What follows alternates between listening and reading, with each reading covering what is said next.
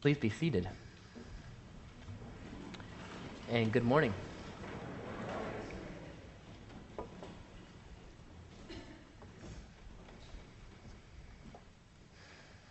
There is nothing quite like a good fire to bring human beings together.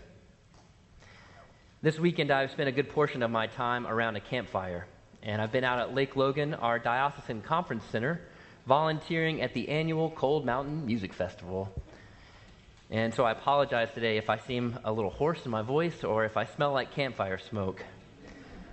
It was awesome. We had like 2,200 people on this gigantic field celebrating, singing, uh, dancing. It was wonderful. This is a music festival that's put on every year by the Diocese of Western North Carolina, and it benefits the ministries of Lake Logan and of our church camp, Camp Henry. I arrived there on Friday afternoon to volunteer to help set up tents, uh, map out camping spaces, and to welcome our first visitors of the weekend. That afternoon was crazy chaos, 25 volunteers setting up for a festival of 2,500 uh, visitors, probably. So we were scrambling to put up signs. The afternoon was crazy, but the evening we found some time for rest and relaxation and a little bit of a party. And as human beings have done for thousands and thousands of years, we spent that evening gathered around a fire. Hot, crackling, burning, consuming, transforming fire. And I couldn't help but look around at the faces on that fire. Who was with me? Some of whom I'd just met, people who I'd, I'd known for years, people who were local, people who traveled as far as California and Illinois. I saw the flames reflected on these people's faces, and I thought about Pentecost. Today we celebrate Pentecost. It is a day when we celebrate this event that happened 2,000 years ago of the Spirit descending on the disciples in powerful wind and fire. It's a day when we celebrate the birth of something new, totally new and incomprehensible, born by the Spirit out of unthinkable darkness and confusion and instability. Pentecost. And it's important to note, and somewhat ironic, that the day of Pentecost was, at the time of Christ, a festival. Much like many gathered at Cold Mountain yesterday from all over, so too in ancient days did people come from all over to celebrate the harvest festival in Jerusalem. They celebrated what was called the Feast of Weeks or the Feast of Fifty. In Greek, the term Pentecost literally means the number 50. 50 days, 50, to represent the number of days that had passed since Passover. And so, on this weekend, this glorious weekend in Jerusalem, the ancient city would fill with Jewish worshippers from all over. Cultures collided, as we heard, right? Languages were, were filling the air of these city squares, and music was played.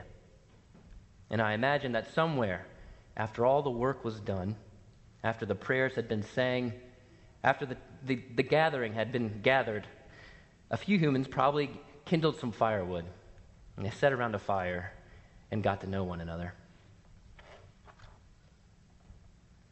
As I moved among the different vendors of the music festival this past weekend, I was drawn to the banks of the river, which leads into Lake Logan. And if you have been to Lake Logan, then you know that the property of Camp Henry, it sits right on the banks of the lower east fork of the Pigeon River. Now, the land around that river Though really verdant and lush, it still bears scars of what took place there nearly one year ago. In August of 2021, Western North Carolina received a torrential rainstorm from Tropical Storm Fred. Some of you might remember this storm. And of those who received the rain, there was none hit worse than the small mountain towns that surround Lake Logan Canton, Cruso, the communities off Highway 276, all these small communities were decimated by the Pigeon River and its forks as they spilled their banks and swept up homes and trailers and cars and, and humans. People died. People were injured. Homes were lost. People lost everything. The banks of the river along Lake Logan, they still show the signs of this torrential storm, all the flooding. But while the scars are still there, there is also evidence of healing. The way the water flows has changed completely. Violent waters have carved out new pathways for the river. It will never be what it once was. But green shrubs and wildflowers and river cane now grow in abundance. Though the scars remain, life among that river, like life in these small rural mountain towns, is doing something new. In today's reading from Acts, we meet the disciples as they too are bearing scars, still healing from this psychological uh, event that where they saw Christ uh, crucified and then risen and then ascend again, only to leave them. They will never be the same as they were before Christ appeared in their lives. And I imagine that they are all asking themselves, what do we do now? Go back to their nets and fish return to the fields and the vineyards, return to collecting taxes. The torrential, all encompassing experiences that they have shared with Jesus has left their own lives permanently altered, saturated by grace. Powerful waters have spilled the banks of their own experience, and it has altered the very fabric of their lives. Much like the river, they too will never be the same. And so, what are they supposed to do now? It is in this liminal space, the space between death and life, between the storm and recovery, that the doors of their home are blown open. The ground beneath their feet gives way, the earth trembles, and we are told that there is suddenly a sound the rush of a violent wind, and tongues of fire appearing above their heads. And they are, prevented, they are presented with a vision of a new creation they are presented with a, a, creation in which all are united across language and culture and history, a vision of creation in which all are united despite their differences. They are united by wind and fire. And so now the disciples have a choice go back to their old ways, go back to their nets, their taxes, and their vineyards, or follow this new path that they are presented with. Follow this new vision and follow the Spirit that has descended upon them through fire and wind. I've talked a lot this morning about the power of fire, how it can unite and warm us and transform us. But I would like to focus for one moment on wind. In Hebrew, this powerful force that blows through this house today, it has a name. And that name in Hebrew is Ruach. And I'll invite you to say this word with me Ruach. You got to use your, use your voice for that last syllable. Ruach. Yeah, there you go. And this Ruach, it has a few different meanings. But what all those meanings have in common is a transformative energy. Ruach is a word for wind in the Hebrew Bible, that invisible energy which blows through things, blows over mountains, topples trees, pushes clouds. That is Ruach. But there's also another way of understanding this ruach, and that's breath. Everyone take a deep breath with me. That is also ruach. This breath, which carries into our body vitality and energy, is ruach. And finally, another way of describing this word is as God's own personal presence personal and transformative, transformative presence. As air is invisible, so God's presence is invisible. As wind is powerful, so is God's presence powerful. And as air and oxygen breathe life into creation, so does God's breath give us life. Ruach.